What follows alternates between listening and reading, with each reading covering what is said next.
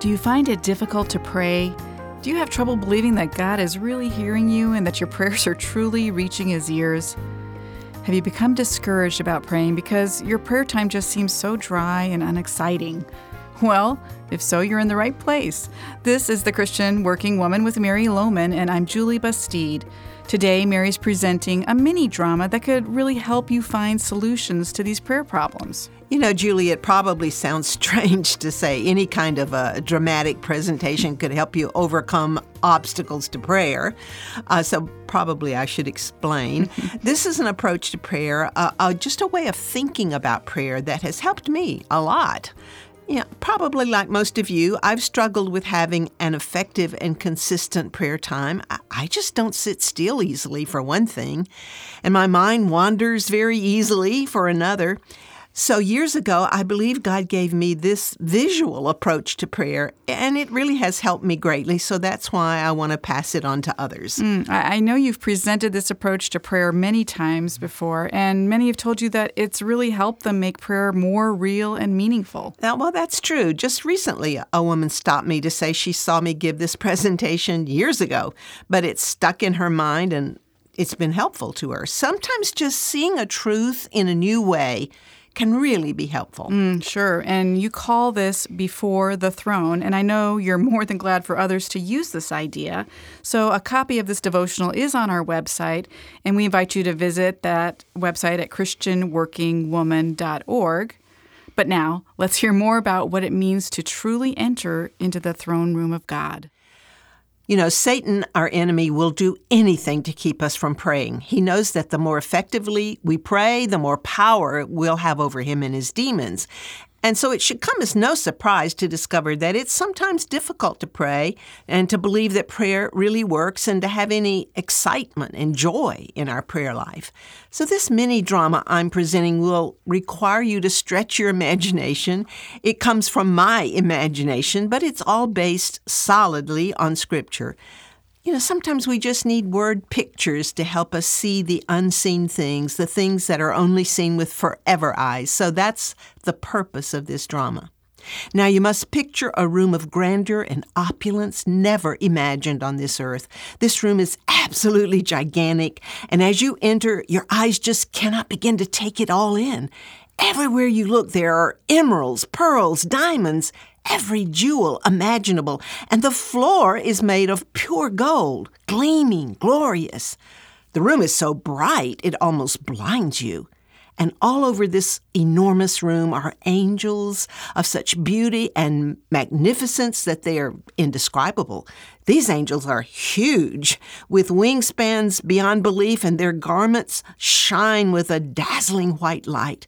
There's a chorus that sings forever in this room, songs you've never heard before, more glorious than any sound you could possibly imagine. And in the center of this huge room is a throne, and that defies description. Nothing our human minds could imagine would ever do it justice. It's huge and impressive, and all around this throne are myriads and untold numbers of angels praising and guarding the one who sits on the throne, God the Creator. Now, you must picture me entering this throne room, and as I come in, my appearance is in stark contrast to everything else. I look like a, a scruffy kid without any glory and beauty.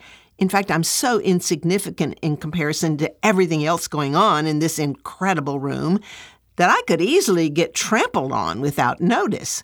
But as I start to enter, someone does notice me. It's the head angel, the one in charge of keeping everything, you know, just perfect. So he walks up to me and, says, uh, Excuse me, but uh, who are you?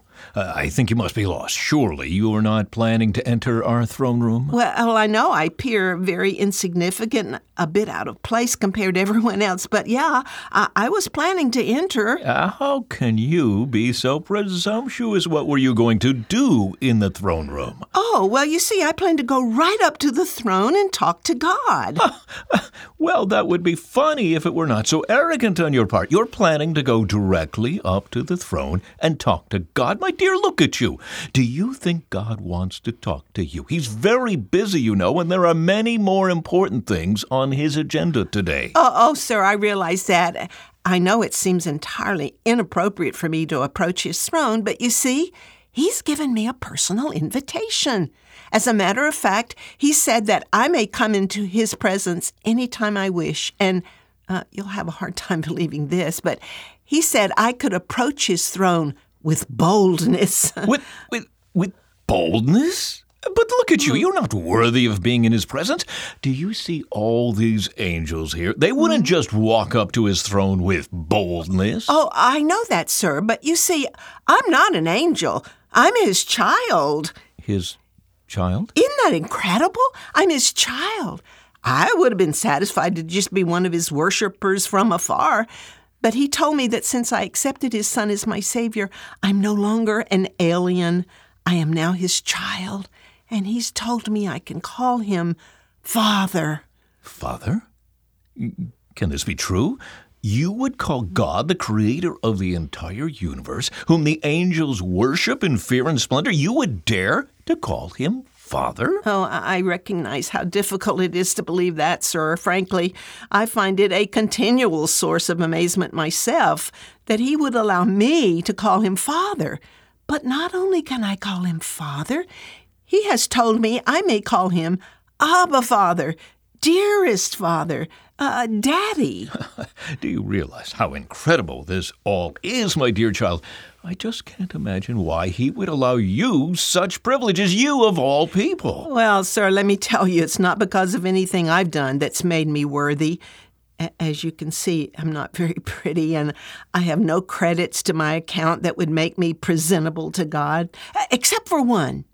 I have accepted his son as my Savior. And when I did that, he gave me this gorgeous robe to wear. Have you noticed my robe? Well, well, yes, as a matter of fact, it, it is quite lovely, and I wondered how you ever got such a robe. Well, this is the robe of the righteousness of Jesus Christ, and it was a free gift. He, he just gave it to me. I would never dare try to come into this throne room in my own clothes. They are truly filthy rags. But I wrap myself up in this gorgeous robe of the righteousness of Jesus. And because Jesus is acceptable to God, so am I. You see, God doesn't see my filthy rags. He only sees this lovely robe of righteousness. I am so thankful for this robe. Otherwise, I could never enter his presence. Uh, uh now, if you'll excuse me, I'd like to go on up to the uh, uh, throne. Uh, just one minute. Uh, look at your feet. They're quite dirty. Uh, are you going in with dirty feet? Yeah, I realize they look terrible, but you see, that's the part of me that gets dirty as I walk around this world out here. And Jesus said, once I've been cleansed all over, I don't need to be cleansed again except just to have my feet washed. So, one of the first things I do when I get to the throne is ask God to wash my feet. And he always does. So I leave here with really clean feet. Wait and see. Do you think he'll recognize you when you get there? Surely he can't remember your name. You're just one of millions and millions. I know, but because he is God, he does know who I am. He always recognizes me right away. He even knows the number of hairs on my head. He counts the times I sit and stand each day. He puts my tears in a jar he wrote all my days in a book, even before I was ever born, and he's intimately acquainted with all my ways. Why would he want to know the number of hairs on your head or care about everything you do? Mm, now, that question I really can't answer. I've asked him that many times myself. He just smiles and says he calls all the stars by name and sees every sparrow that falls, so surely he cares for me. Uh, excuse me, I think he's waiting for me. And as I begin to walk down that glorious path that takes me up to the throne, the whole room gets quiet. Everyone looks at one another and says, Who is she? How did she get in here? But no one can stop me. And I walk right up to that throne, yes, even with boldness. And, and as I get there, I look up and I say, God, it's me, Mary. And he looks down and recognizes me instantly. Mary, welcome. I'm so glad to see you. I was hoping you'd be here soon. God, I worship you for who you are. I know you're the creator and you have all power and strength and wisdom and knowledge. I don't want to seem presumptuous, and I do fear you with reverence and awe. But I thank you that you've made it possible for me to come right up to your throne and talk to you. Mary, I delight in your fellowship. Come on up here, sit with me. Let's spend some time together before you get your busy day started. And I crawl up into that enormous throne and take my place beside my Heavenly Father. I think maybe the angels are even a little envious because I'm allowed to spend as much time as I like in His presence.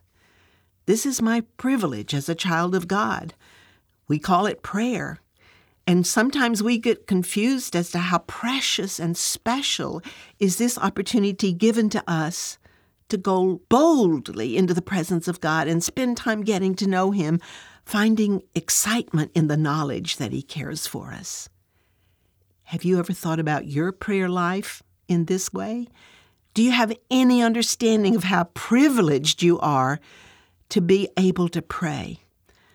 I hope this mind stretching image I've presented today, which believe me is all based on Scripture, will help you to accept and appreciate who you are in Jesus and how blessed you are to be called a child of God. John wrote, How great is the love the Father has lavished on us that we should be called children of God. And that is what we are. We are the children of God through faith in Jesus Christ. Have you placed your faith in Jesus? Have you been born again into His family?